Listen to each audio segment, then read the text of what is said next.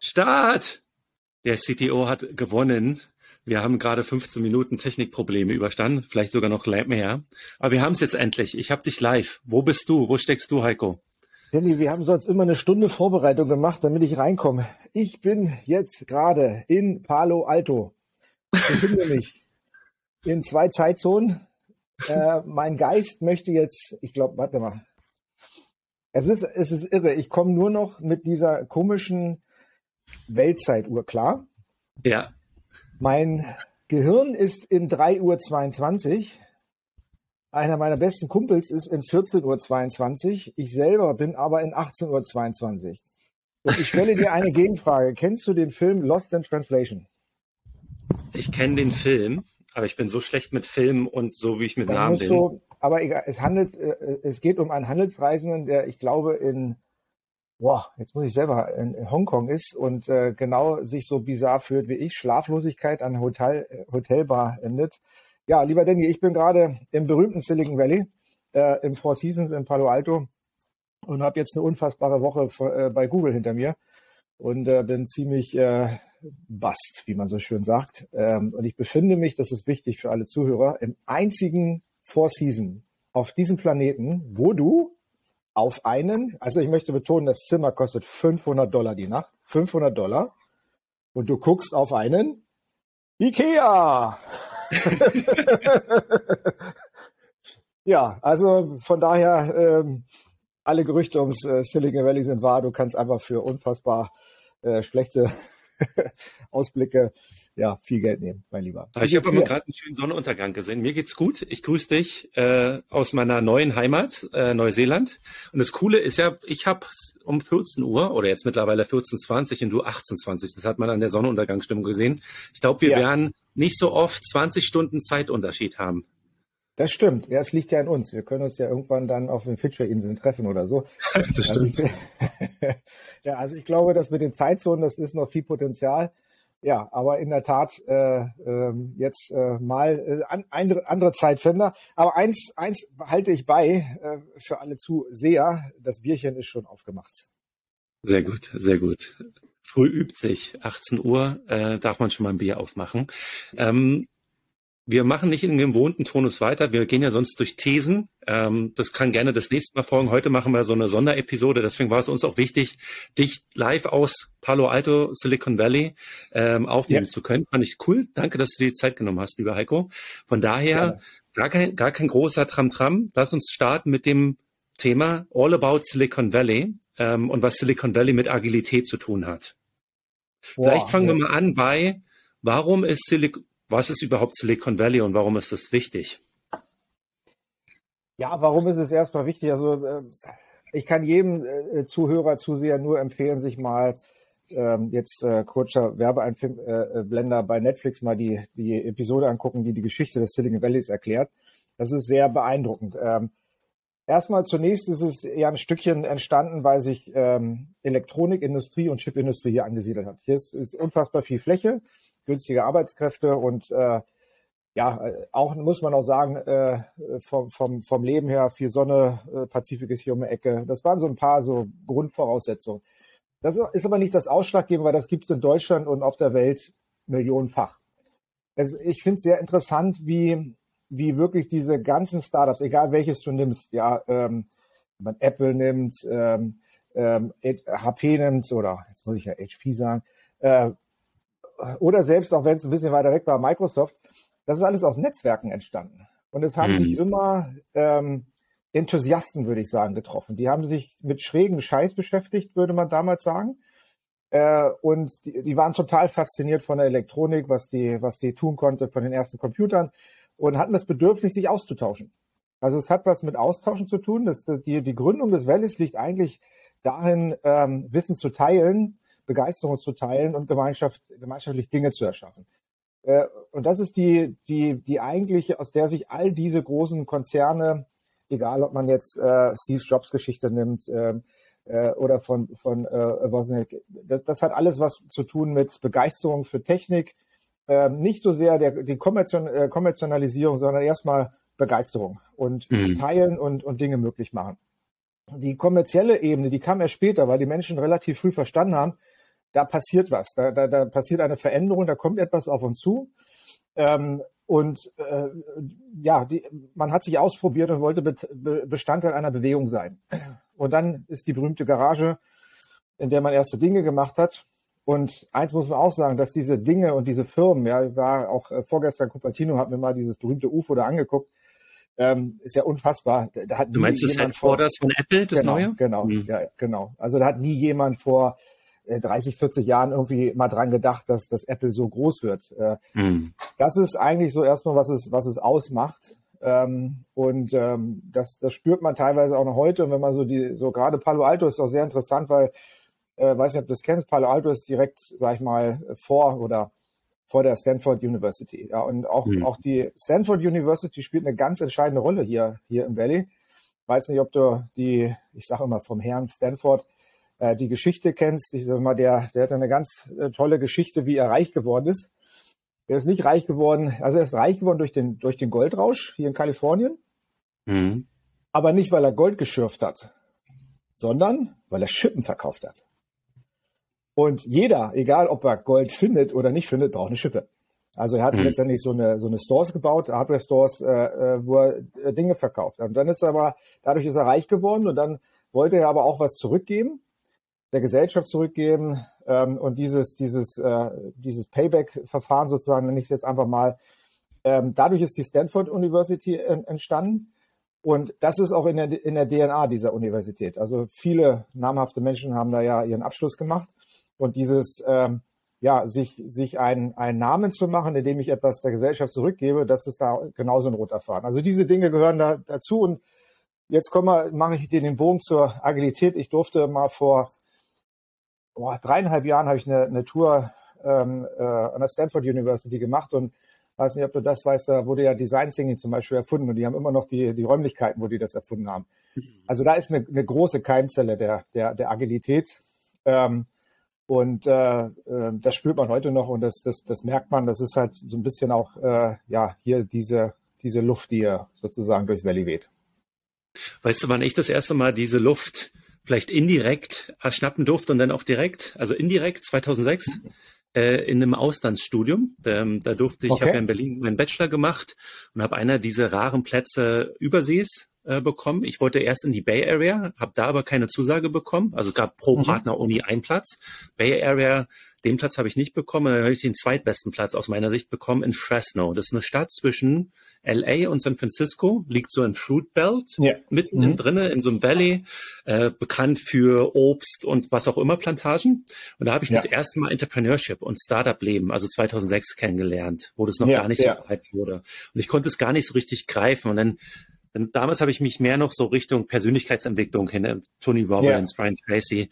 Da wollte ich noch gar nicht so viel mit Inter Unternehmertum zu tun haben. Und wie wir beide wissen, hat sehr viel beides miteinander zu tun. Ähm, yeah. Und dann ging es eigentlich für mich so 2010, 11 weiter ähm, durch meine Bachelorarbeit, Alexander Osterweider, Business Model Canvas, habe ich mhm. angefangen, so mhm. Innovationsframeworks mir anzugucken. Und mhm. parallel zu diesem Osterweider Canvas, den ja heute fast jeder nutzt oder jedes Startup nutzt, kam Eric Ries mit dem Schlagwort Lean Startup um die Ecke. Ja, der hatte genau, genau, ganz wichtig. Und der hatte zusammengearbeitet mit Steve Blank. Ähm, mhm. Eric Ries ist für Lean Startup verantwortlich. Ich habe mal vorhin geguckt, 2008 ja. das Buch veröffentlicht. Und Steve Blank ist so ein, ist ein anderes Video, auf was wir verweisen können. Auch der hat eine ja. Äh, Geschichte übers Valley. Äh, nicht so gut wie du, aber ähnlich schön zusammengefasst auf Englisch, werden wir in die Shownotes packen. Und da habe ich in Maastricht jemanden kennengelernt, der Björn Zermann, ein Deutscher. Ähm, das ist ja auch was, wofür das Silicon Valley bekannt ist. Viele brechen ihr Studium ab, um unternehmerisch tätig zu werden. Und dieser ja. Deutsche ist ins Valley gegangen und hat untersucht und hat unter anderem mit Eric Rees und Steve Blank zusammengearbeitet. Die haben beide in dieses Startup investiert, wo ich da mitgearbeitet hatte. Was macht Startups erfolgreich? Und da ja. habe ich nach Masterstudium mit dem Typen zusammengearbeitet. Der hatte Maastricht diese Findings vorgestellt. Und ich frage dich gleich mal, was ein Startup ausmacht. Aber das ist quasi die Geheimzelle, die ich immer sehe und die ich als erstes ja. kennenlernen durfte. Lean ja. Startup äh, und was Startups eigentlich erfolgreich macht. Und das war so 2010, 2011 und das 2012 war ich das erste Mal vor Ort. Okay. Ja, also äh, mir ist eins wichtig, Danny, bevor wir in, in die, in die, äh, ich nenne es jetzt mal Startup-Romantik, Agilität und so weiter eintauchen. Eins fällt dir hier wirklich deutlich auf. Ich habe mir mal die Mühe gemacht, äh, ich habe ein, äh, guten äh, Kollegen und, und Freund hier mit dabei und äh, der ist zum ersten Mal hier und ich wollte ihm San Francisco zeigen. Also ich äh, weiß gar nicht, wie oft ich jetzt hier war, wird wahrscheinlich schon im zweistelligen Bereich sein. Und wir haben diese berühmte Call Train genommen. Das ist der Zug, der von, von San Jose hochfährt nach. Das ist nicht schön, was du da teilweise siehst. Also mhm. es ist, es ist halt so, die, die Gegensätze, die, die siehst du ähm, teilweise. Also ich bin hier am Hotel Four Season 500 Dollar die Nacht. Äh, ich, wie gesagt, bin Deutscher, deshalb kann ich ohne Bier nicht ins Bett gehen. Hab, wollte einfach nur äh, so ein Sixpack mir holen. Bin hier so, lass es, lass es zwei Meilen sein gegangen und, und du siehst die krassen Gegenstände, das, äh, mhm. krassen Unter, äh, Unterschiede. Das, das äh, ist in, in 500 Meter Abstand. Und das ist, glaube ich, für alle wichtig, die, die so, so äh, immer so, so eine, ja, ich nenne es bewusst so eine Startup-Romantik, das ist halt knallhart hier auch. Ja, und das ist, äh, ähm, und man muss halt wissen, auf was man sich einlässt. Natürlich sind diese ganzen großen Corporate Campus, wie gesagt, jetzt drei Tage bei Google, unfassbar. Ja, das ist super modern, mhm. super schick. Aber wenn du dich mit den Leuten unterhältst, das ist halt ein anderer Way of Work, ja. Und es ist, es ist auch hart, ja. Und oh ja. es ist auch hart, wie, wie äh, auch, auch teilweise Leute hier es nicht schaffen. Das muss man halt auch mit dazu sagen. Aber eins ist klar, wer, wer hier einmal ist, diese, diese, diese Luft erspürt und äh, halt ähm, ja hier auch mit Menschen in Kontakt kommt, die, die unfassbare Dinge erreicht haben oder auch erreichen werden. Das ist halt, das sind diese Gegensätze. Mir ist halt immer wichtig, weil gerade in Deutschland wird immer nur die eine Seite gezeigt. Ja, die ist natürlich faszinierend. Äh, ähm, aber wenn du halt zum Beispiel auf dem, auf dem Google Campus mal Insider, ja, der, der Hyundai, äh, der geht da nicht ohne Security auf dem Campus rum. Es ist nicht so, dass der sich halt irgendwie äh, jetzt äh, zu den Leuten zum Mittagessen setzt und sagt, hey, komm, ich bin da. Ja, der, der kann sich selbst auf seinem eigenen Google Campus nicht mehr ohne zwei Bodyguards bewegen. Mhm. Das, also du siehst, das ist halt schon eine, gewisse Kontroverse, die, die auch, auch, ähm, äh, auch reinzieht. Äh, und das soll man sich, sollte man sich halt immer bewusst sein. Ich möchte es nicht irgendwie schlecht reden. Mir ist halt immer wichtig, so two side of a coin. Man muss beide Seiten betrachten, auch wenn man sich auf die eine fokussiert und sagt, hey, ich möchte aber hier halt genau das, das äh, Next Level und die neuen Dinge erreichen. Und ich finde halt Palo Alto auch deshalb so schön, weil durch die Universität ja auch gerade in Palo Alto in der Stadt sich so, so ein bisschen, das siehst du halt, da ist auch dieses, dieses, weiß nicht, ob das kennt, das Hana-Haus, äh, wo halt halt eben auch, äh, also Partner äh, viel, das hat Han, äh, SAP äh, mhm. schön ausgebaut, passieren viele Dinge, reiner Co-Working Space, äh, tolle Location, ja. Mhm. Finde ich einen schönen Punkt, dass du das, äh, diese Startup-Romantik gleich noch mal ins andere Blick rückst, weil mir ging es 2012 noch nicht so, aber erst später, gerade so 2015, 16 und 17, ich bin jedes Jahr hin, mehr aus anderen Gründen wegen Burning Man, mhm. ähm, aber ich hatte ja. halt aufgrund meiner Zeit in 2012, ich war als Tourist da, äh, war echt extrem schwer ein Visum zu bekommen, äh, damals als Student äh, und nicht Entwickler und nicht Designer kannst du nicht viel mitbringen, dass du ein Visum bekommst, deswegen ja. war es für mich eher nur Touristenvisum, und es war nicht der ausschlaggebende Punkt. Der ausschlaggebende Punkt war für mich, Berlin war up and coming als Ökosystem. Ne, man ja. hat gemerkt, erster Accelerator wurden auch da gestartet. Dann können wir gleich nochmal sprechen, was das ist und was das vielleicht mit Agilität zu tun hat. Ähm, wir können ja unseren agilen Senf zu alles dazu geben, oder Heiko? Ja. Ähm, und für mich war auch so ein Punkt, irgendwie hatte ich Bock in Berlin meine Fußstapfen zu hinterlassen oder vielleicht zu helfen, dieses Ökosystem groß zu machen. Weil selbst schon 2020, 2011, 2012 hatte ich das Gefühl, das war sehr gesättigt, sehr kompetitiv. Äh, ja. Es wäre super schwer gewesen, dann einen Einfluss zu hinterlassen und es ist den wenigsten Vorenthalten, wie du gesagt hast. Und ich hatte 2012 ja. das Gefühl, in Berlin war das eher möglich. Da waren so die ersten Copycats von Samba, äh, da gab's Wunderlist, an die du dich vielleicht erinnerst, oh, parallel ja. zu meinen oh, Startups äh, hat, wurde Blinkist gegründet. Liebe Grüße an Holger, ähm, mit dem hatte ich ja. viel zu tun in der Zeit. Ich glaube, du warst ja in der Telekom-Zeit auch beim Hubraum. Ja. Also da hat man die gleiche Energie in Berlin wie auch in München und in anderen europäischen oder globalen Städten gemerkt. Und das war auch für mich ein ausschlaggebender Punkt, diese, diese krasse... Aber mit, einem, aber mit einem Sicherheitsnetz. Äh, äh mit einem Sicherheitsnetz. Wenn du das Berliner Ökosystem, hey, da fällst du nicht so tief, ja. Das sage ich jetzt mal äh, äh salopp. Ja, das ist, du kannst nicht so schnell wachsen. Das muss man auch sagen. Die deutsche ja, Behörden, also das, ist, das hat alles Vor- und Nachteile. Hier kannst du schneller, unfassbar wachsen und äh, äh, aber wenn es dann halt nicht funktioniert, dann, dann fällst du halt auch relativ hart sozusagen. Und wenn du all dein mhm. Private Cash da reinpackst und, und alles äh, und, und auf eine Karte setzt, dann kannst du auch nach hinten losgehen. Aber es kann auch brutal äh, äh, durchstarten. Ja. Absolut, das ist so voll richtig. Und auf jeden Fall mir immer wichtig, die, Jungs und Mädels von Blinkist zu grüßen. Eine meiner Lieblings-Apps. Äh, und äh, crazy, was ihr macht, äh, ihr Lieben. Äh, so viel Wissen in kurzer Zeit sich reinzu, reinzuziehen, immer wieder. großartig. Das stimmt, das stimmt. Magst du mal einen kurzen Vergleich machen zwischen Silicon Valley und den Ökosystemen, wo du viel warst, also Berlin, Hubraum ja. bei Telekom, du hast bestimmt noch ja. andere kennengelernt. Was macht Silicon Valley aus? Also ein paar Business-Orientierung. Business-Orientierung. Also es ist einfach, äh, es ist egal, was du, was du, wenn du, ich bin jetzt hier mit einer Delegation, so acht, acht Leute, die meisten zum ersten Mal hier und äh, äh, gerade heute ein paar Kollegen gefragt, so was ist der Main? Und das ist einfach dieser Business-Fokus. Das ist, es ist auch alles, was bei zum Beispiel bei Google läuft, hat alles ein Business Case. Das ist e-, egal was, die, die Free Peanuts, die, die, ähm, all die Dinge, ist so. Das hat alles ein ja. Business Case. Ja, die machen nichts irgendwie, weil sie irgendwie an, an den Weltfrieden glauben. Natürlich wollen sie, dass die Leute halt möglichst lange auf dem Campus bleiben, äh, damit Produktivität steigt. Aber das ist erstmal wichtig. Alles hat einen unfassbaren Business-Fokus.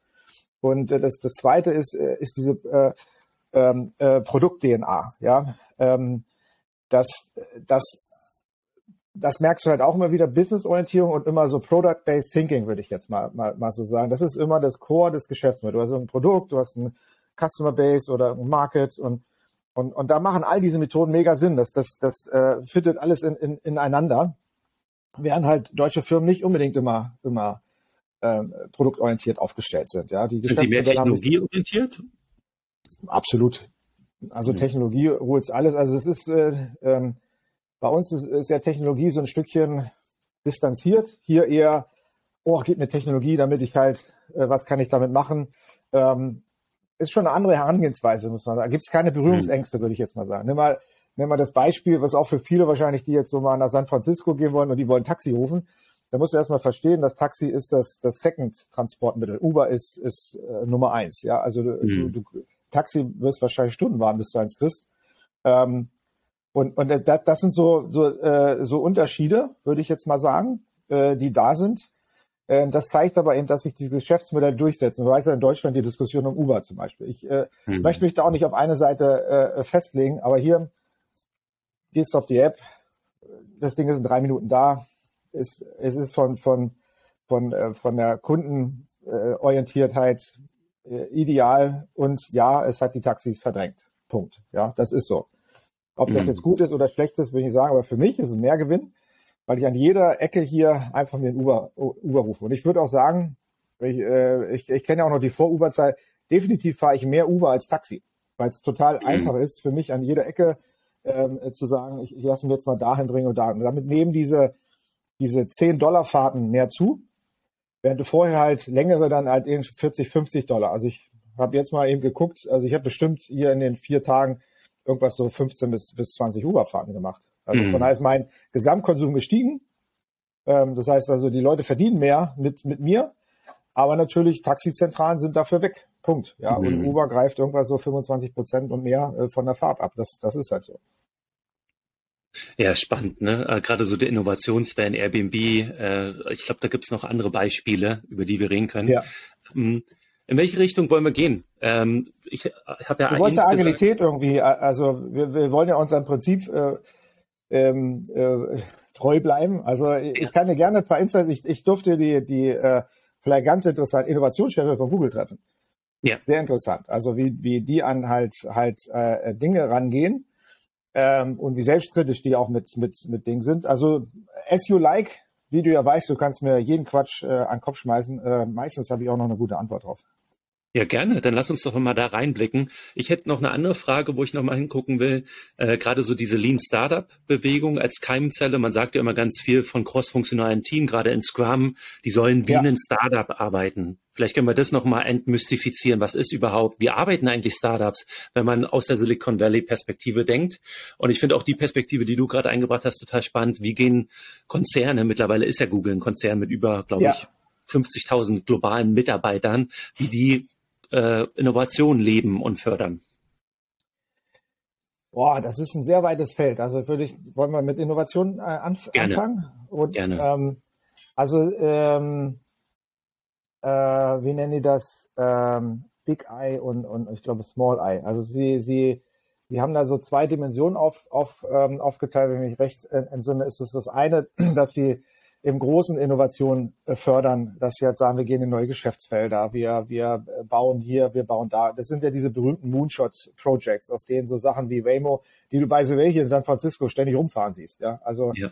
das ist äh, im, äh, ist, äh, ist noch nicht freigegeben, aber es ist schon im äh, Stadtbild angekommen. Führerloses äh, Fahren meinst genau, du? Genau, sehr, äh, autonomes Fahren, die fahren selber, das sind also Testfahrten, die sie machen, aber dahinter sitzt, also der Fahrer ist leer, es sitzt ein Mensch drinne, sind äh, registrierte Personen. Ähm, und das funktioniert, und die sind gar nicht mal so langsam. Ich weiß, wenn du, das ist vielleicht so ein Unterschied. Wir haben in Magdeburg auch so ein, äh, jetzt werde ich wahrscheinlich mich mit einigen Menschen in Magdeburg anlegen, aber so ein, so ein autonomen äh, Bus, ja, das ist eine Katastrophe. Das Ding äh, geht in Schritttempo, da kannst du lieber zu Fuß gehen. Ja, hier ja. merkst du es nicht. Ist, ist wirklich ja. im, von der Geschwindigkeit im, im Straßenverkehr angekommen. Äh, es fährt in, äh, in, und das gibt erstmal für Innovation natürlich einen riesen, weil du kannst Dinge ausprobieren. Ja, ich möchte nicht wissen, wie lange die Zulassungsprozesse dafür in, in, in Deutschland brauchen. Und das ist so ein bisschen, was Google natürlich hat, dass die wirklich sehr bewusst auch sehr lange in Dinge reingehen und da auch, auch äh, Firmen gründen. Ja, Verily kennengelernt, ähm, äh, die äh, äh, klar. Darf ich mit der Kontroverse starten? Äh, ja, Heiko? gerne. Die Kontroverse, die, die ich oft im Berliner Ökosystem gehört habe, ist, ja, Google mit seiner Monopolstellung hat ja gut reden. Die haben halt auch das Cash, um in Moonshots, also Ideen, die ja, potenziell eine Milliarde Menschen erreichen können, einfach mal jahrelang äh, im Zweifel mehrere hundert Millionen auszugeben, um zu schauen, ob daraus was wird. Und dann kann ja der deutsche Mittelstand sagen, haben wir gar nicht das Kapital dafür, so eine Moonshots zu machen. Ist ja oft immer die Gegenposition. Ja, es hat aber nicht immer was mit Cash zu tun. Also ähm, du musst ja einfach sagen, ob du jetzt nur äh, 100 Milliarden Umsatz machst oder du machst eine Milliarde Umsatz oder auch nur 10 Millionen. Ja, du kannst es ja immer sagen, ob es jetzt nur 100 Millionen sind, die du in Innovationsprojekte steckst oder auch nur 1000 Euro. Ja, das, das mhm. hat ja erstmal was mit dem Ansatz zu tun. Ich investiere Geld in ein Thema und dieses Geld ist vielleicht irgendwann weg und ich habe nur eine Erfahrung. Und ich muss das okay ist, damit sein, dass das weg ist. Und ich muss okay sein. Und ich darf dann nicht den Projektleiter oder den, den, den Leader von diesem Ding sagen, hey, was hast du denn da gemacht? Ich will mein Geld wieder haben. Das ist erstmal eine Grundeinstellung. Die, die hat schon Google, muss man sagen. Und ähm, ich kenne jetzt kein, kein wirkliches Geschäftsmodell, was, was DeepMind zum Beispiel ähm, jetzt aktiv am Markt hat. Aber das, was diese Menschen dort geschaffen, ist outstanding. Ja, also ich, ja. ich weiß nicht, ob du das mitgekriegt hast. Ich will, will jetzt nicht AlphaGo nennen, aber da werden halt eben äh, äh, un, unbekannte äh, Enzyme, Proteine äh, äh gefunden. Äh, mit, mit, das ist unfassbar, was da, was da entsteht. Das, das natürlich große, großes Corporate, viel Umsatz, viel Innovation, aber sehr konsequent und in einem Inkubationsmodell.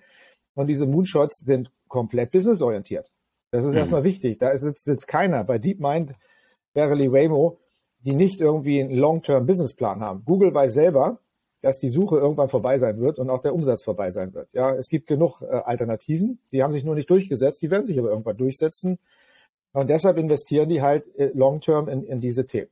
Das, das ist richtig. Und was man aber auch sagen muss, was man schon merkt bei dem Konzern, dass es nicht nur um Business geht, also es geht auch um Planeten und, äh, und um die berühmten Google-Werte, aber Google hat, glaube ich, in den letzten fünf, sechs Jahren besonders äh, ja auch, auch viel, ich nenne es jetzt mal höflich, nicht Befürworter. Ja, also da gibt's halt auch schon mal, ähm, gibt's ja in Berlin, das glaube ich auch, ja, dann gibt's die Farb, Farbattacken und was auch immer, weil dieses, diese Domäne in Suchen und so weiter natürlich auch bei Menschen Ängste erzeugt. Ja, das, ja. das ist so. Das ist aber bei vielen Firmen so, das ist halt auch bei, bei Microsoft oder auch Amazon ist ja genau die gleiche, äh, gleiche Kontroverse äh, die, die da ist. Also das ist erstmal diese große Innovationskultur. Darf ich da Aber was, was hinzufügen, Rico? Ja. Ähm, die aus meiner Sicht, was ich oft in Workshops anwenden, gerade so in Design-Sprints und wenn man in der Explorationsphase ist, diese ja. Zehnfachdenke, die ja hinter Moonshots steht. Ne? Genau, also da wollte ich, da wollte ich, da, da wollte ich gerade hinkommen, Danny, okay. weil es sind zwei, zwei Extremas, die, die Google hat treibt. Das eine ist ja. dieses wirkliche Big Eye, ja, also große Innovation, Moonshot, äh, Mission to Mars, wie auch immer. Das andere ist aber das Small Eye. Das ist halt wirklich in Day to Day. Mhm. Think different, ja, ten times thinking, ja, äh, ähm, brech aus, out, out of the box thing. Also diese kleinen Methoden, die du tagtäglich anwenden kannst, die auch Innovation im Kleinen. Also man regt halt an, sei innovativ im Kleinen, aber man schafft auch ein, ein Ökosystem oder ein, ein Rahmenbedingung für große Innovationen, die lange brauchen, die aber alle einem sehr klaren Plan brauchen. Das war sehr interessant in den Gesprächen.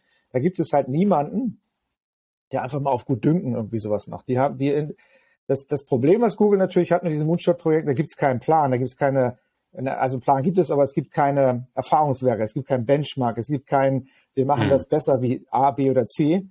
Die müssen sich unfassbar viel damit auseinandersetzen, ähm, vorausdenken, wie könnte das sein. Aber es ist wichtig ist schon, dass sie, dass sie einen klaren Plan haben, den verfolgen, aber dann natürlich auch sehr schnell dieses Fail Fast halt sagen, oh, das hat nicht funktioniert, wir machen es halt halt anders. Es ist aber ein sehr mhm. strukturiertes, sehr klar durchdachtes und man versucht mit unfassbar viel Intelligenz halt auch vorhersehen, weil natürlich klar ist, wenn du einfach nur auf gut Dünken machst, dann, dann gibst du noch mehr Geld aus. Also man versucht schon sehr zielgerichtet die, die Gelder ähm, äh, da effektiv zu nutzen, würde ich sagen, und hat sich da ein sehr, ja, schon äh, professionelles, strukturiertes Vorgehen äh, gewählt. Das ist also nicht so, äh, was vielleicht auch ich manchmal in Deutschland so, so äh, vernommen, ach kommen wir, er hat so dieses, Deutschland ist manchmal dieses Fail fast, ach ja, ist ein Fehler, hab 100 Millionen versenkt, ja, sei es drauf. Ja, das, das ist es nicht. Ja, also mhm. da, das hat auch Konsequenzen, wenn du da als Manager bei Google ähm, kompletten Bullshit machst, dann hat das auch, äh, sage ich mal, persönliche oder zumindest berufliche äh, äh, äh, Konsequenzen. Ja, aber wenn du ähm, bestmöglich einen Weg geplant hast, äh, im Vorstand oder im, im Business in die aligned hast, den vorgestellt hast, so sag ja, okay, diese Risiken gehen wir ein, äh, und es funktioniert nicht, dann, dann ist vollkommen okay. Dann, dann ist mhm. das eine absolut klare Fehlerkultur. Aber wenn du halt nicht vorbereitet bist, schlecht geplant hast, äh, ähm, nicht wirklich analysiert hast, ähm, ja, das ist dann unprofessionell, so würde ich es mal mhm. bezeichnen. Das hat dann nichts mit Fehlerkultur zu tun. Ja. Ich würde gerne zwei Punkte herausarbeiten, die du auch äh, erwähnt hattest. Das eine ist Fehlerkultur und das andere ist Großdenken. Ne? Und Fehlerkultur, ja. als ich 2012 hingegangen bin und gerade in den, den Jahren danach hat meine Freunde, die haben sich dann damit geschmückt, ihre Fehler, wie, wie die Soldaten oder in anderen Feldern, mhm. wo man ein Emblem hat und sagt, cool, vierte, fünfte Mal gescheitert mhm. und gibt ganz viele Stories im Valley, wo dann das fünfte, sechste Startup dann PayPal war, war und dann durch die Decke gegangen ist. Ne? Also dieser, ja. dieser Umgang mit Fehlern und daraus lernen, ähm, und das auch sich damit schmücken und weitermachen, aufstehen und weitermachen. Das ist ein toller Ansatz und dieses Großdenken, was ich immer gerne ja, in Workshops... Muss ich, muss ich, da, ja, muss ich leider reingrätschen, Danny, weil das ist mir, ist mir ein Herzensanliegen. Äh, äh, ich bin ein Fan von Fail Fast, aber ich, ich, ich bin kein Freund von diesen Fuck-Up-Nights und, und sich mit Fehlern zu schmücken. Und äh, möchte da einfach mal auch allen Zuhörern und Zuschauern einfach eine, eine wahre Geschichte erzählen.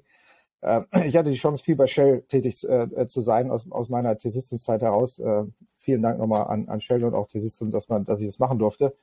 Er war viel in Den Haag in der Zentrale und da sind halt diese berühmten Uhren in, in der Ecke, äh, wo dann halt draufsteht, äh, Time till last, last excellence. Ich habe damals die erste Hypercloud hier in Europa für, für Shell aufgebaut, viel mit dem CIO da äh, tätig gewesen.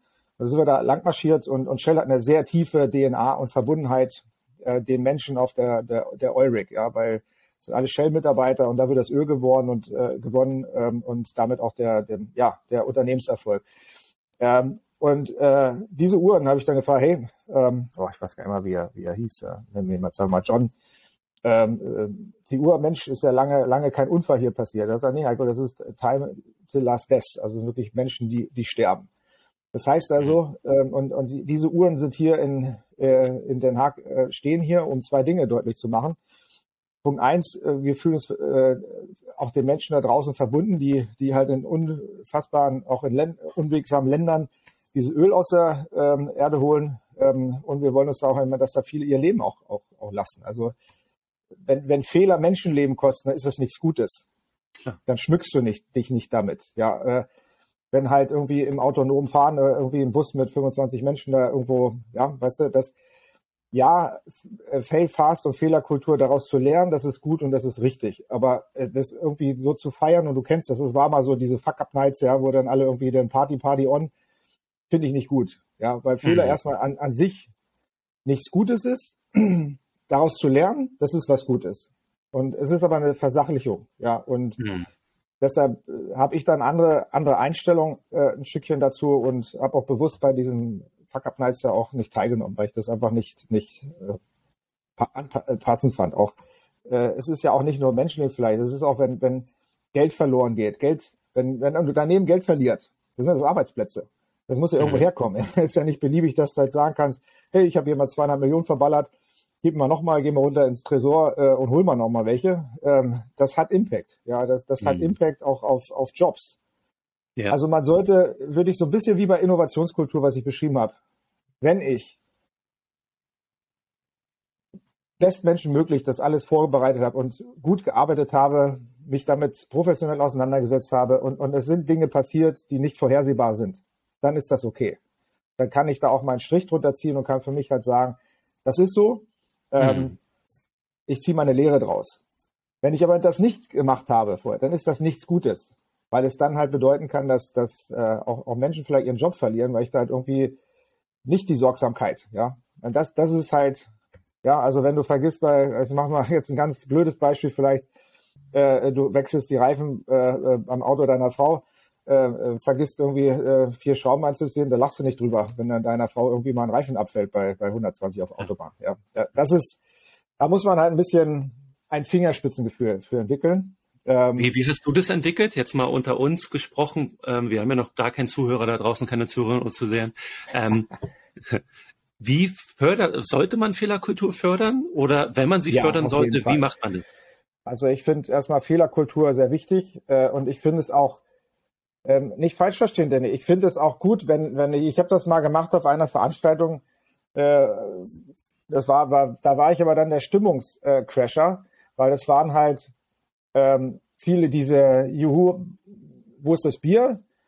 Und ich habe dann berichtet, was das mit mir gemacht hat, wie mhm. ich mich gefühlt habe und äh, wie ich morgens aufgestanden bin, wie ich Existenzängste hatte, weil ich nicht wusste, ob das irgendwie Verstehst du, also wenn du jetzt einen Fehler machst, ja, dann mhm. gehst du nicht lachend durch die, durch die Ecke. Das kann bis zu Depressionen halt auch führen. Und ich glaube, es hilft den Leuten mehr, wirklich durch, deutlich zu machen, wie sehr ein, ein Fehler auch emotional beeindruckt. Wenn du, und ich glaube, die Startup-Community weiß das, wenn ein Gründer seinem Team sagen muss, hey, ich habe keinen Fun, ich habe es nicht geschafft, die nächste Runde zu finanzieren.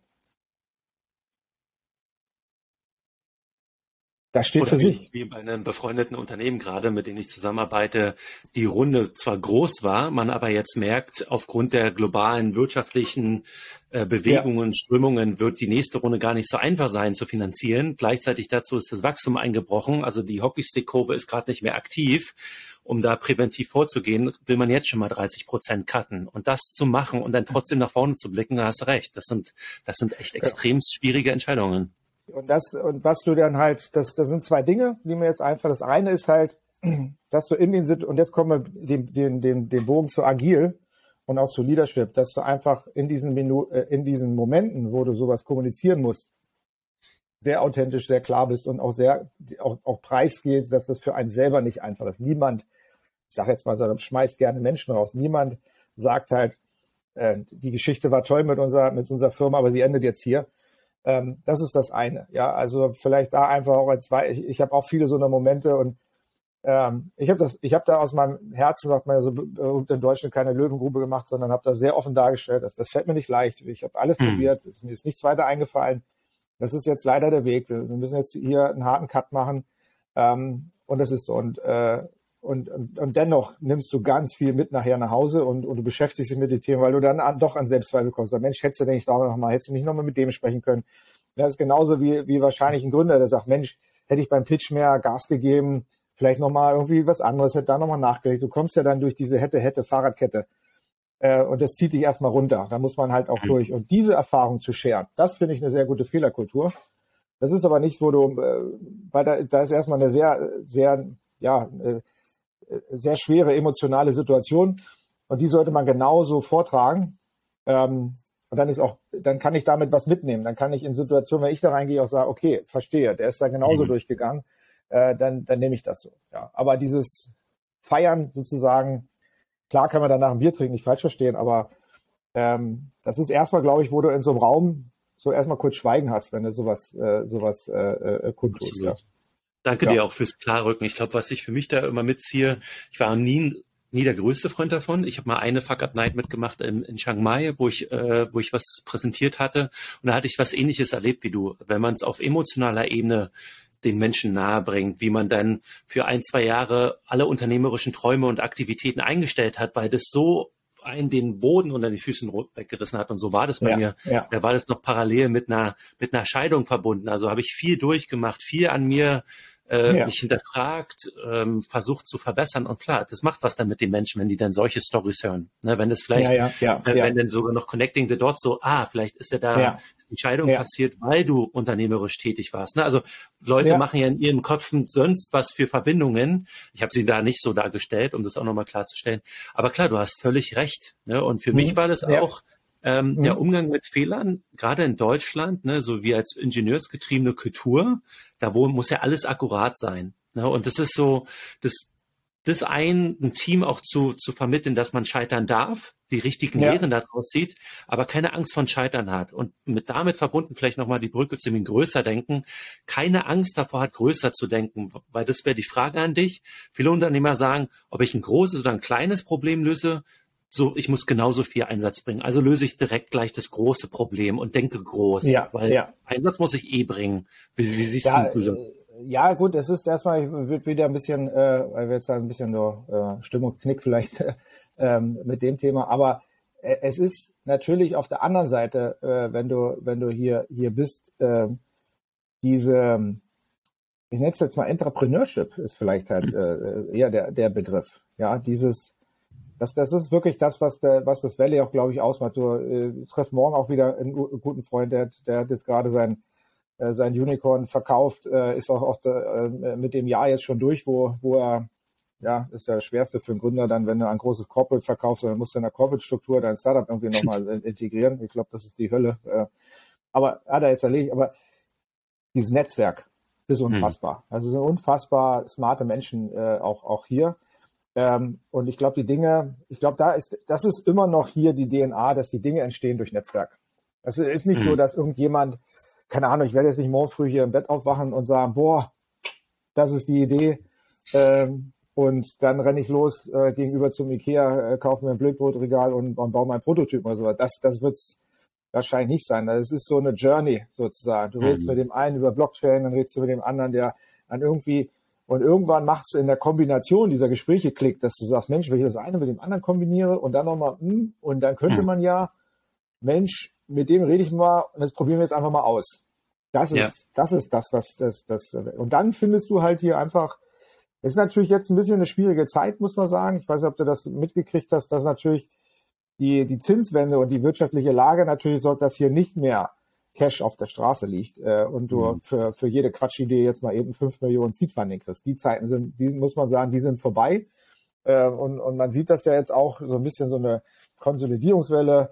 Ähm, der Deal da, den Adobe da gemacht hat äh, mit Figma, ich mal 20 Milliarden äh, für Figma, und unfassbar viel Geld, auch wenn es eine tolle Software und ein tolles Team ist, keine Frage. Aber da, da siehst du halt natürlich auch ein bisschen hier diese, diese Überbewertung äh, von Themen. Mhm. Also du kannst ganz schnell natürlich Dinge machen.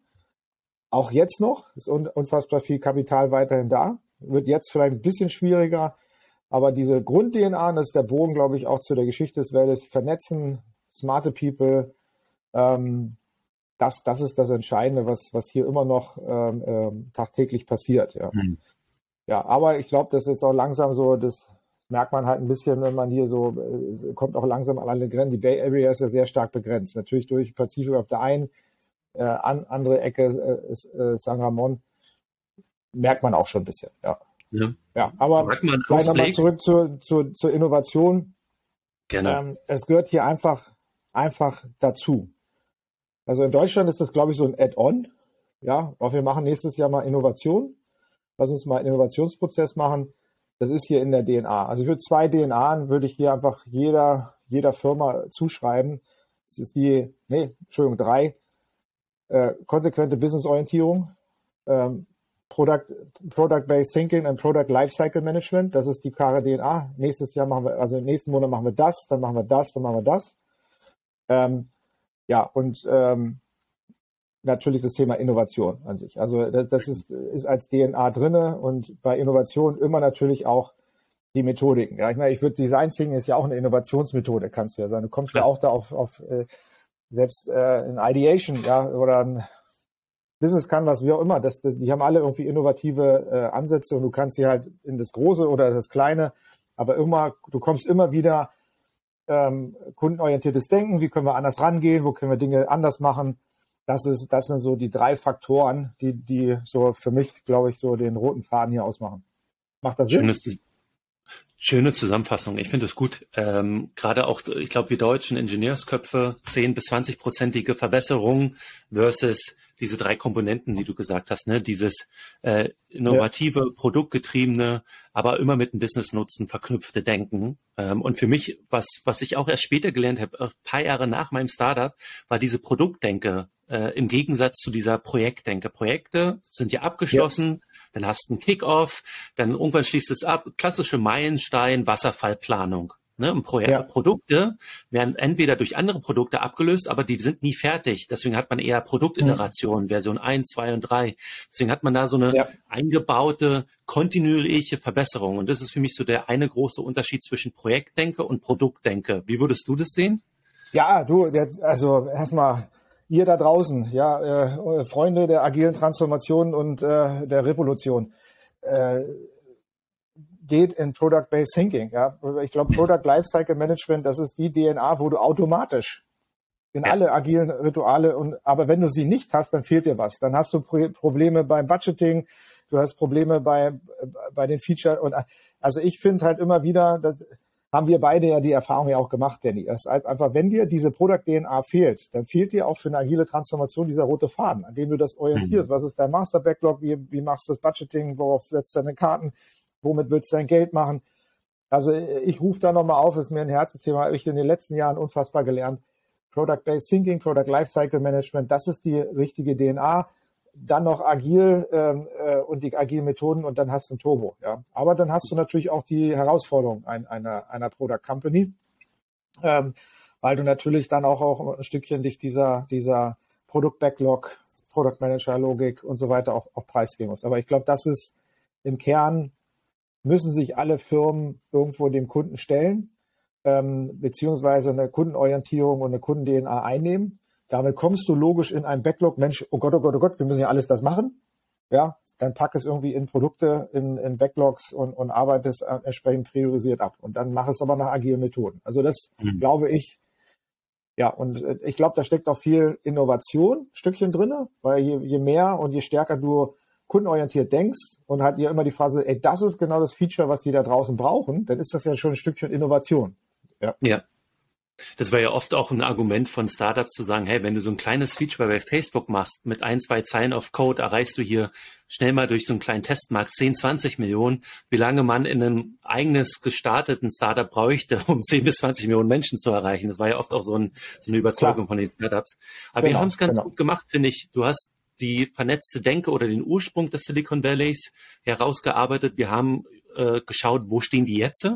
Ähm, haben die ähm, auch eine Startup-Romantik äh, ein, einkehrhalten lassen, dass man da auch gesellschaftlich echt äh, Probleme hat da vor Ort und das hat unterschiedlichste Gründe. Aber lass uns noch mal kurz nach vorne blicken. Ähm, wird es Silicon Valley die Vormachtstellung behalten? Ähm, ich bringe mal noch so ein paar Schlagwörter rein, um dir noch Denkzeit zu geben. Ich sehe gerade in meiner meiner neuen Leidenschaft, wie du gesagt hast, Silicon Valley verbindet Tüftler, die an neuen Dingen arbeiten und ich beschäftige mich jetzt, glaube ich, seit zwei Jahren intensivst mit Blockchain-Technologien, ja. Kryptowährungen, was ist überhaupt ja. Währung, was sind Notenbanken, ne, all, ja. all diesen Scheiß. Ähm, und ich merke, dass viele dieser Innovationen nicht mehr aus dem Silicon Valley kommen, wo man jetzt die anderen betreffen könnte, oh, haben die diesen Trend verschlafen? Ist, ist, denken wir jetzt globaler? Ähm, ja. Wie siehst du das? Also, ähm, ich gebe dir eine ganz einfache Antwort, weil mich haben äh, Leute hier aus dem Valley angerufen. Du hast äh, äh, Gruß an meine Heimatstadt äh, Magdeburg. Äh, du hast doch mitgekriegt, dass da jetzt äh, Intel und, und Silicon Junction ist ja da irgendwie das, das Stichwort. Ähm, ich glaube, aus dem Valley heraus geht jetzt eine, ich nenne sie jetzt vielleicht nicht Globalisierungstrend, aber der Trend, dass sich irgendwie mehr Hubs bilden. Ja, und da haben mich auch viele, die sagen, hey Mensch, da wird ja auch bei uns jetzt Heimatstadt, du hast es ja, wir waren ja auf dem Acker, da, du hast das ja gesehen, 954 ja. Hektar. Ähm, ich glaube, dass es dezentraler wird. Ich weiß nicht, wie ich es beschreiben soll. Also es ist nicht eine Globalisierung, weil ich glaube jetzt nicht, dass aus dem Valley jetzt bewusst äh, äh, in China irgendwie Innovationshub aufgebaut werden. Das wird eher, ich glaube, es wird sich eher abgrenzen. Ich glaube eher, dass jetzt, sag ich mal so, merkt man ja auch, die, die beiden Regierungen ähm, versucht eher wieder USA zu stärken, aber stärker Europa mit äh, einzubinden. Also ich, mhm. ich glaube, dass, dass das sieht man auch bei Google, die, guck mal, die haben allein 5000 Entwickler in der Schweiz. Ja, also mhm. die, die westliche Welt, würde ich sie jetzt mal bezeichnen. Ich weiß nicht, ob der Begriff noch adäquat ist, ver verurteilt mich jetzt nicht dafür, aber dass sich da mehr dezentrale Zentra bilden. Ich glaube, so Berlin, Magdeburg jetzt mal einfach zu diesem großen Hotspot mit dazuzählen. Da werden sich Dinge äh, tun und da, da merkt man schon, dass so, ähm, da, dass sich da so Hubs entwickelt und man auch nicht mehr so sagen kann, alle Gründer sind hier. Also es ist, es ist mhm. viel Bewegung da. Also viele treffen sich auch einfach, einfach nur hier. Aber du hast halt, und ich würde auch nicht mehr es rein nur aufs Valley, weil guck mal, was in Seattle abgeht. Oh ja. ja das, da, da, da, da werden fast mehr Leute eingestellt als, als im Valley, weil da ist noch ein besserer, besserer Zugriff und ich finde es auch landschaftlich schöner, aber will jetzt nicht Smith ja. Valley sagen. Ähm, also ich würde es nicht mehr auf diese Region. Hier ist etwas passiert vor vielen, vielen Jahren, aus dem man gut lernen kann. Das haben wir, glaube ich, gut reflektiert. Und das ist Vernetzung und nicht irgendwie so äh, das Geschäft in, äh, und, und diese unfassbaren Tech-Giganten sind nicht entstanden, weil irgendjemand gesagt hat, wacht mal auf, ich will einen Tech-Giganten bauen. Ich will hm. irgendwie ein iPhone äh, bauen, sondern weil da Menschen und ich glaube auch, dass jetzt einmal die Entmystifizierung um Steve Jobs ja auch gut aufgearbeitet wurde, dass es ganz andere Menschen dahinter waren, die eigentlich diese Intrapreneur und die Innovation gebracht haben. Und hm. die Innovation ist einfach daher entstanden, Nerds wird man sie heute bezeichnen, sich mit Dingen beschäftigt haben, wo alle gesagt, was machen die denn da in der Garage? Mit was beschäftigen die sich da? Und daraus ist es entstanden. Und das, glaube ich, sollten wir alle mitnehmen und da sollten wir wieder zurücknehmen. Also Leute, ähm, egal welche Hobbys ihr habt, äh, äh, wie verrückt die auch sind, vernetzt euch mit den gleichen Verrückten und überlegt, wie kann man das noch weiter weiterbringen. Und das würde ich mir ein Stückchen auch wünschen, dass wir wieder zurückkommen zu dieser DNA. Heute beschäftigen sich aber viel zu viele Menschen mit, mit dem Ziel, reich zu werden mhm. und viel zu wenig ihrer Leidenschaft zu folgen. Und die Menschen damals sind ihrer Leidenschaft, die haben, die haben sich mit diesen verrückten Computern auseinandergesetzt, total freaky Zeug. Und daraus sind diese Dinge entstanden. Und das, mhm. ich weiß das selber, weil mein Vater auch einer von diesen, äh, ja, ähm, ersten Pionieren äh, damit mit war. Und äh, ich sag dir ganz ehrlich, ich habe mich auch sehr früh mit Computern auseinandergesetzt, als ich irgendwie so im Teenageralter, ich habe das nicht unbedingt meinen Freunden erzählt. Da warst du jetzt nicht irgendwie der, boah, ey, der Heiko, der hat einen Computer, der ist total cool. Nee, nee, genau umgekehrt. Da warst du nicht cool, wenn du einen Computer hattest zu Hause. Äh, da waren andere Dinge, äh, äh, waren, da, waren dann cool. Da hast du mit dem Mofa oder was auch immer wesentlich mehr äh, bei der Damenwelt gezogen, als wenn du sagst, hey, ich habe zu Hause einen, äh, einen C64, einen VC20 und ich leg mir noch einen äh, Atari ST zu. Das ist das. Also ich glaube, das ist das äh, Entscheidende, diese, diese, da wieder reinzugehen, Leidenschaft für Themen zu entwickeln und dann entstehen Dinge. Und dann muss ich selber entscheiden, ob ich damit reich werden will oder ob ich einfach Spaß an den Dingen habe. Ja. Mhm. Und ich glaube, das passiert überall. Das können wir mitnehmen. Ich glaube, hier aus dem Valley wird jetzt mehr eine dezentrale Welt angehen, weil ich glaube einfach, ist einfach die Ressourcen sind einfach auch da. Das ist, es ist einfach auch viel zu teuer, wenn du, wenn du, deshalb betone ich diese Romantik, alle, die bei, bei Google arbeiten. Das ist nicht unbedingt ein einfaches Leben. Zahlst in San Francisco irgendwas so 4000 Dollar äh, für, für ein, ich sage immer, Entschuldigung, dafür für ein Wohnklo. Da ist teilweise gar keine Küche drin. Dann fährst du morgens um fünf los bis um 6.30 Uhr auf dem Campus, haust da irgendwie 21.30 Uhr ab und das ist dann dein, dein Leben. Ja. Und du hast ja zum Glück Wi-Fi äh, im Bus, dass man auch noch gerne weiterarbeiten darf. genau, genau, ja. Und dann haben die, machen die Leute, äh, weißt du, es wird auf der einen Seite dargestellt, die feiern dann ihr, die Geburtstage mit ihren Familien auf dem Google Campus. Dann wird so in mhm. Deutschland gesagt, oh, wie cool ist denn das? Da kannst du ja halt deine Familie und die kriegen also, können da sogar auch mit essen und so weiter. Ja, weil, weil die einfach ihre, ihre Liebgewonnenen gar nicht anders sehen können als nur auf, auf dem ja. Cover. Es ist, man muss das halt mal ein bisschen ja. balancieren, aber ich glaube in Summe unfassbare Region, Trend ähm, mehr dezentral, große Chance für Deutschland bei the Also hier mhm. ist eine sehr hohe deutsche Affinität da, sehr hohe Vernetzung auch zu deutschen Universitäten.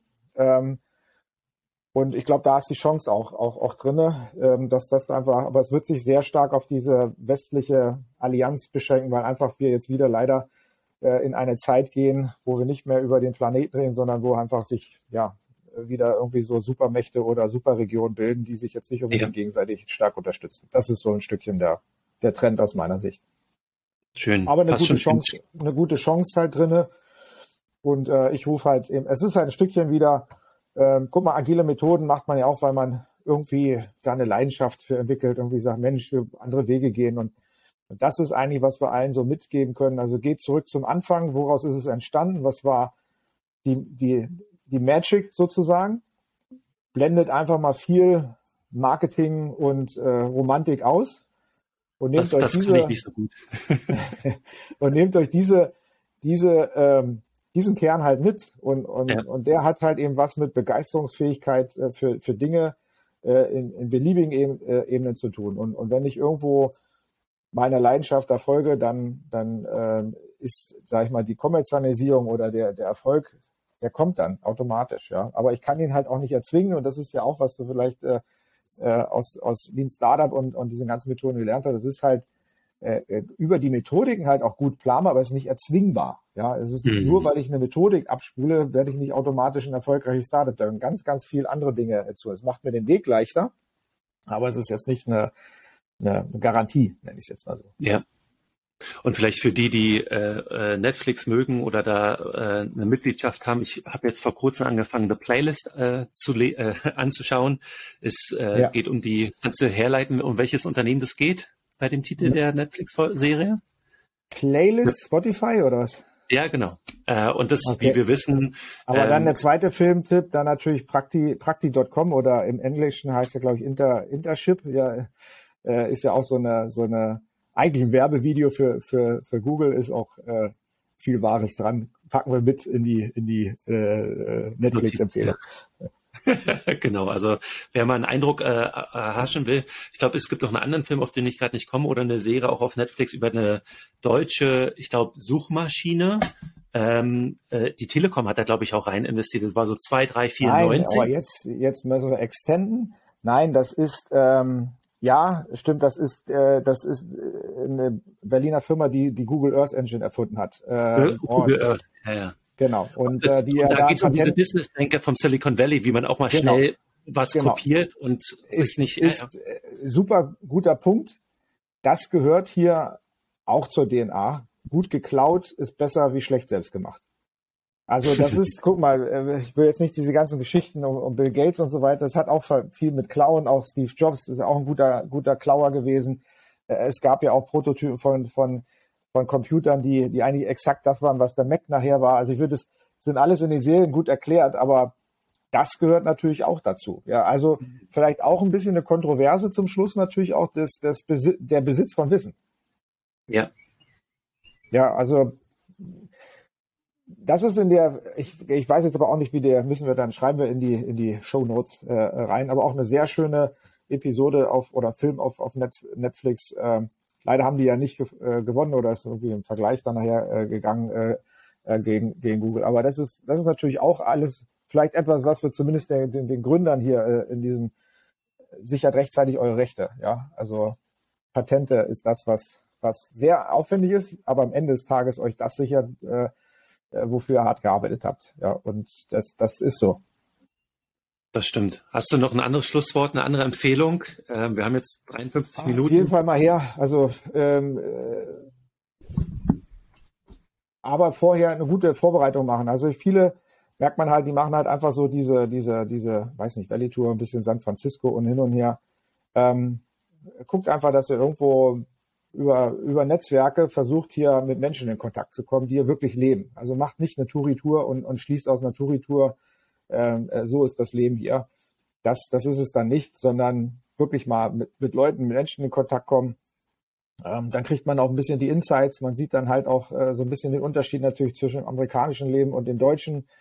Ja, man sieht natürlich auch viel die Unterschiede. Stanford, heute nochmal gegoogelt, 56.000 Dollar ein Studienjahr. Deutschland hat damit den freien Universitäten ja äh, einen Riesenvorteil. Das, das sollte man sich auch bewusst machen und da kann sich jeder ausrechnen, ähm, was Mutti und Vati sagen, wenn du da sagst, hey, ich will in Stanford, äh, da hast du nur das, das Studienticket, da ist ja keine Wohnung mhm. und Essen musst du auch noch. Also das muss man alles mal mal gesehen haben, dann kann man kann man sich auch besser eine Meinung bilden. Das finde ich halt gut, wenn man wenn man auch ein bisschen die beiden Seiten ist. Man kann trotzdem, man sollte auch von hier vom Valley begeistert sein, aber es ist nicht alles Licht, ja. Und äh, mhm. Das ist wichtig. Aber auf jeden Fall mal her und äh, auf jeden Fall mal sich damit auseinandersetzen. Und, und ich muss in Summe sagen, ähm, trotz dieser Kontroverse, ich habe jetzt viel Zeit ähm, äh, mit, mit, mit Google verbracht. Wie gesagt, Microsoft kenne ich ja auch, auch gut. das sind schon unfassbare äh, gute Unternehmen, ja, die, mhm. die halt auch zeigen, um da wieder den Schlusssatz zu setzen, dass die Selbstverantwortung und den Mitarbeitern äh, möglichst viele Freiheiten zu geben, in der Art, wie sie arbeiten, wann sie arbeiten, dass das am Ende des Tages sich auszahlt. Also wenn ein, ein Tech-Gigant wie Google, äh, das sind hier locker 20 Gebäude, wo keiner irgendwie überwacht, was die Leute machen. Die machen da ihre Nickerchen.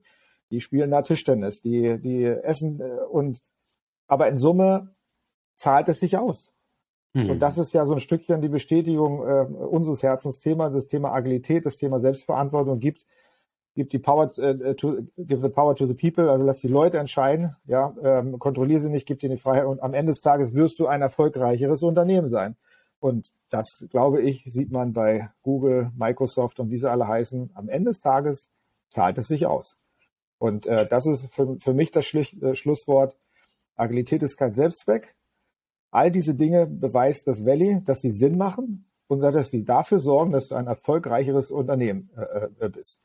Und die, die Mitarbeiter bei Google, die sind so tief verbunden in diesem Unternehmen. Das habe ich jetzt gerade auch gemerkt, wo so deutsche äh, Googler den Campus hier besuchen, das ist ja, die haben, die haben dieses Glitzern in den Augen. Ja, das ist mhm. wirklich eine unfassbare Begeisterung. Und das sind die Dinge, die ein erfolgreiches Unternehmen äh, halt halt ausmachen. Diese Menschen gehen jeden Tag eine extra Meile. Und mhm. daher ist Google so erfolgreich. Punkt. Ich glaube, das ist schöner Schlusssatz. Und Schönes jetzt merke ich so langsam, wie spät es jetzt in Deutschland, dass ich jetzt irgendwie lost in translation, lost in translation bin. Ich, äh, ich habe genau. eine Idee, Heiko. Wir, wir beenden hier ja. die Tonaufnahme. Ich fand es ein schönes Schlusswort und spontane Idee. Wir lassen das Video ein paar Minuten länger laufen. Wir machen das auch bei YouTube. Wir machen eine Kurzreflexion unter zwischen uns beiden. Die Audioaufnahme hätten wir jetzt aber mit einem Schlusswort beendet. Ähm, vielleicht hier mal offizielles Schluss, äh, ähm, wir haben ja heute zwei Dinge, werden wir jetzt ausprobieren. Wir haben den Small, wir haben davor nicht gesprochen. Unsere Podcast-Profi-Frau, äh, die uns begleitet, meinte, hey, nimmt den Smalltalk am Anfang mit rein. Das war jetzt die erste Kurzreflexionsfrage. Wie fandest du das?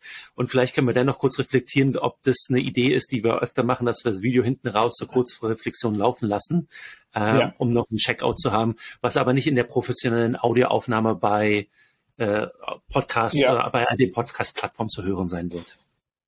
Ja, also ich finde das erstmal gut, Danny, weil wir haben uns ja vorgenommen, ähm, ja, ein Stückchen das anders zu machen. Wir wollen ja Wissen teilen, wir wollen irgendwie authentisch sein, wir wollen nicht durch, durch Vorbereitung äh, äh, brillieren, sondern wir wollen eigentlich den Menschen ein Stückchen was mitgeben. Das muss nicht immer alles richtig sein, was, was äh, hm. wir jetzt hier in verschiedenen Zeitzonen, aber zumindest sind hier zwei Menschen, die viel gesehen haben in, äh, äh, in ihrem Berufsleben und irgendwie den, den, ja, das Anliegen haben, die Dinge zu teilen. Und, und, und ich sehe das halt immer wie so ein Werkzeugkasten sozusagen. Also ich versuche das einfach irgendwie mal mal eine Sichtweise zu geben und dann kann jeder für sich sagen, was was nimmt er mit, was nimmt er halt nicht mit. Auch äh, ähm, und weil ich ich finde das finde das gut und wichtig, weil ich sage es jetzt mal so, ich musste alle diese Dinge selber irgendwie lernen und musste selber die Erfahrung. Und ich hätte mir gewünscht, dass ich, ähm, äh, ich war auch total naiv bei vielen Sachen, so wie du vielleicht auch mit, mit, mit so, wenn ich Startup-Romantik sage. Ja, da hätte ja vorher einer mal gesagt, guck mal auch die andere Seite an, ja, und, und achte drauf, dann wärst du vielleicht anders äh, herangegangen. Äh, und das sind vielleicht Dinge, die wir hier ja ganz gut äh, mitgeben können. Und ich hoffe mal den Zuhörern, Zuschauern, macht das Spaß, bringt das was und dann gucken wir, was draus wird. Da sind wir wieder beim Agilen. Ähm, Punkt. Ja. Also mir macht es auf jeden Fall unfassbar viel Spaß, ähm, weil ich komme ja beim, beim Erzählen, merkt man ja auch selber in, in so eine Reflexion. Ja. Schön. Wie fandest du den Einstieg, also die umgesetzte Idee, dass wir nicht lange vorher schnacken, sondern direkt starten und den Schnack kurz halten, aber die Leute bei unseren Check-in quasi mitnehmen? Machen wir das nächste Mal wieder? Ja, klar, auf jeden Fall. Also Authentizität, das macht uns ja authentisch und ich, äh, vielleicht war heute meine meine Joke-Laune nicht ganz auf, auf, auf der Höhe, aber versuche hier immer auch ein bisschen Spaß mit, äh, mit, mit reinzubringen. äh, genau. Nein, also äh, vielleicht entwickelt sich ja dann auch zum Comedy-Kanal. deine heimliche Hoffnung, deine, deine dritte Karriere dann oder vierte schon. Ah, nein, ähm, nee, das, das ist zu spät. bei einer Lebenserwartung von plus 100 Jahren. Mal gucken, was Technologie uns ermöglicht. Ey, aber gibt's noch was anderes? Ja, stimmt, siehst du, das ist natürlich auch, äh, ja, weil ist natürlich auch hier äh, Google sich ja mit beschäftigt. Ja, wie heißt äh, Longevity. Äh, genau, äh, auch äh, krass, ja. Also es ist, ich glaube, es ist im Augenblick ähm, ist vielleicht ein bisschen zum Thema, was, was ich sehe, ist, dass wir wieder, also Innovationen gehen ja auch in Wellen und, und ähm, sind ja immer so Innovationsstaus oder, oder wie soll ich sagen, also äh, ah, jetzt fehlt mir das, das Wort. Ähm, Zyklen? Wellen? Ja, nee. nee, es gibt ja immer äh, so Peak-Innovationen. Also dass die, die kommen dann halt irgendwann so, das ist ja auch wie in Valley, wo diese Elektronikphase halt einen Innovationssprung erzeugt, erzeugt hat. Und ich, ich sehe da wieder einen auf uns zukommen. Das sehe ich ganz klar. Also ähm, was da bei, bei AI passiert, jetzt nicht im Sinne von, da kommt jetzt der, der deckende Roboter, einfach wie weit die Technologien sind und was du damit machen kannst, wie, wie unfassbar einfach es ist. Das, das siehst du ja, ich habe das ja mal rübergeschickt, dieses descript.com, synthesia.ai. Äh, guck mal bei, bei TikTok an, wie da, ich, ich würde jetzt mal behaupten, treffe heute hier äh, die Behauptung äh, auf eine Kiste Bier, dass wahrscheinlich in drei Jahren bei TikTok irgendwie 70 Prozent des Contents komplett AI-basiert ist. Da wird mhm. sich keiner mehr hinsetzen und schneiden und irgendwelche, sondern es wird einfach irgendwie, ob das gut ist oder, oder schlecht, möchte ich nicht beurteilen, aber die Technologie entwickelt sich dahin. Ähm, und auch ähm, Batterietechnologien und so weiter. Ich, ich glaube, wir sollten halt wieder eine Innovationskultur halt generieren. Wir, gerade wir Deutschen, wir waren da mal unfassbar gut drin. Ne? Und, und jetzt sind wir gerade, glaube ich, irgendwie zerreden wir uns da komplett äh, reden halt, hm. Innovationen entstehen ja immer dann, wenn du ähm, Probleme hast. Dann entstehen Innovationen. Wir haben im Augenblick ganz viele Probleme auf diesem Planeten. Hm. Wir sollten uns auf Innovation fokussieren. Wir, wir haben eine Energiekrise in Deutschland. Warum gehen wir jetzt nicht unfassbar in Kernfusion? Wir haben im Greifswald ganz tollen äh, Versuchsreaktor. Wir bauen da für Milliarden äh, ähm, an der französischen Grenze. Da müssen wir jetzt rein, das müssen wir zum Fliegen bringen. Wenn wir das zum Fliegen bringen, haben wir irgendwie 40 Prozent unserer Probleme auf dieser Welt gelöst. Mhm. Ja, weil sie alle irgendwie um, äh, sich um Energie drehen. Und, und, da würde ich mir wünschen, dass da einfach äh, gerade in Deutschland wieder ein Ruck und eine Besinnung zu dem kommt, was wir sind, weil bei uns ist der Zugang zu Wissen und zu Universitäten, wie ich beschrieben habe, wesentlich einfacher wie hier in den USA. Ähm, das sollte auch wieder zurück äh, dahin kommen, dass es jedem möglich ist, äh, ein, äh, äh der die Voraussetzungen geschafft hat, ein, ein, Studium zu beginnen, unabhängig von Herkunft und, äh, äh, und, und, sozialen Umständen. Dann glaube ich, entstehen da ganz viele Innovationen und, und, neue Technologien. Das würde ich mir wirklich für die nächste Generation wünschen. Und das ist auch, auch in der Biotechnologie und, und so weiter.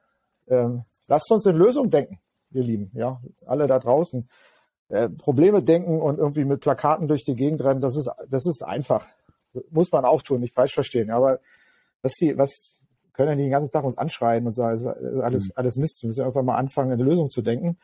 Und dann nehmen wir irgendwie das große Buch der Agilität und sagen, jetzt schreiben wir mal ein Problem auf, äh, gehen wir iterativ an und dann lösen wir das mal. Mhm. Das würde ich mir ein Stückchen wünschen, ähm, weil das haben die Generationen vor uns äh, alle und immer und ständig gemacht, sich diesen Herausforderungen zu stellen. Und wir reden halt zu viel darüber, was da irgendwie ja im Argen liegt, was wir ja leider zum Großteil selbst angerichtet haben.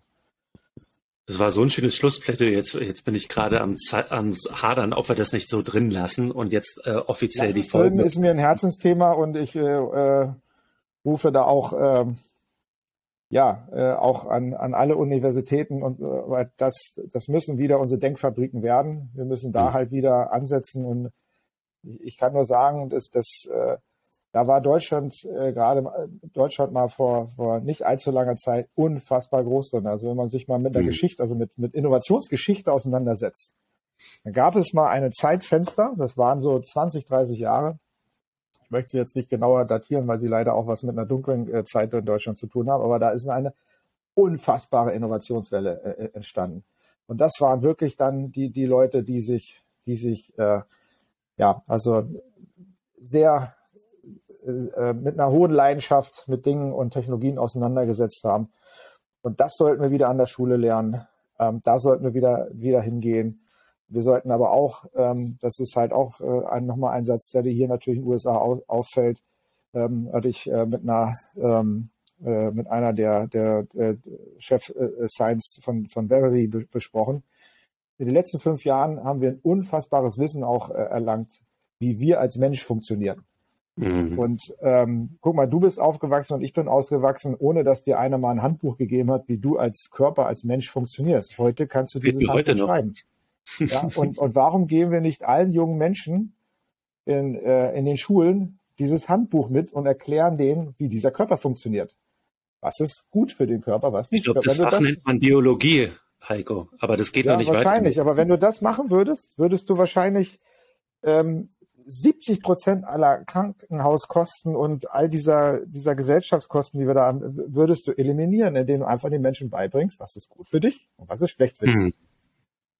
Und äh, das ist äh, auch nochmal ein Aufruf, den ich hier durchführe. Lasst uns einfach den Kindern mitgeben, lasst uns dieses Handbuch, Manual, How a Human Works, das geben wir jetzt jedem Kind mit, lest dir durch, verstehst und Klar kannst du mal Chips essen oder wie ich ein Bierchen trinken, aber eins weiß ich, morgen früh bin ich auch wieder auf dem Laufband und äh, äh, dann ist das auch wieder weg. Ja, also verstehst du, das ist, glaube ich, auch wichtig, dass wir wieder Bewusstsein für uns äh, äh finden. So, mein Lieber, jetzt haben wir aber genug Aftertalk gemacht. du oder ich? Okay. Wie ich jetzt. Ich, ich habe, ja, ich, ich bin jetzt wieder ins Plaudern gekommen. Ähm, Hast du selber schon. Du hast mir, du hast mir zu offene Fragen gestellt. ich nehme gerne die, die, die, Schuld auf mich. Der, das, was uns, äh, eins, was uns ja groß äh, äh, nicht trennt, sondern eint, ist der Optimismus für die Zukunft. Und du hast es gerade so schön beschrieben.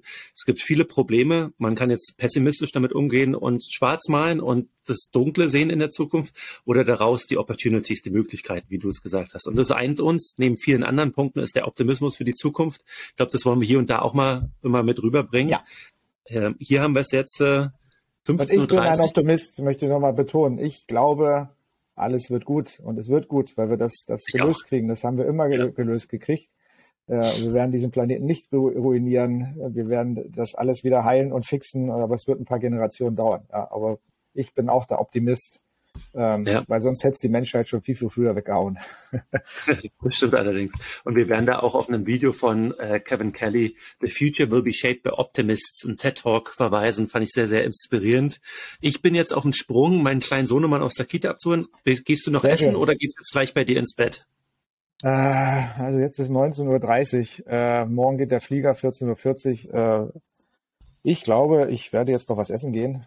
Ja. Ähm, Gerade hat man vielleicht gehört, Handy hat wieder vierfach vibriert, äh, hat mich schon jemand eingeladen. Also ich werde jetzt, glaube ich, essen gehen, ähm, noch einen schönen Rotwein trinken, dann ins Bett fallen und morgen geht's dann Richtung Heimat und nächste Folge dann wieder in deutscher Zeitzone und äh, aber ich hoffe, unsere Zuhörer wollen jetzt nicht und äh, geben uns jetzt nicht mit, äh, äh bitte jede Folge aus anderen Zeitzonen. Weil es doch schon echt anstrengend, äh, muss man, muss man sagen. Ähm, ja, es ist wirklich äh, körperlich äh, dann doch irgendwann nach, nach äh, vierter, fünfter Tag immer noch nicht, dass du komplett in der Zeitzone angekommen bist. Das glaube ich. Danny, dir schöne, schöne Zeit. Äh, nicht mehr lange, dann bin ich bei dir. Äh, und äh, genau, da müssen wir schon mal Vorplanung machen, schon mal anteasern. Äh, äh, Heiko meets Danny personal. Das ist ja auch nochmal eine Doppelfolge wert. Ja, also dir schönen Tag, alles Gute. Ja, und danke dir für deine Zeit heute. Tschüss. Ciao.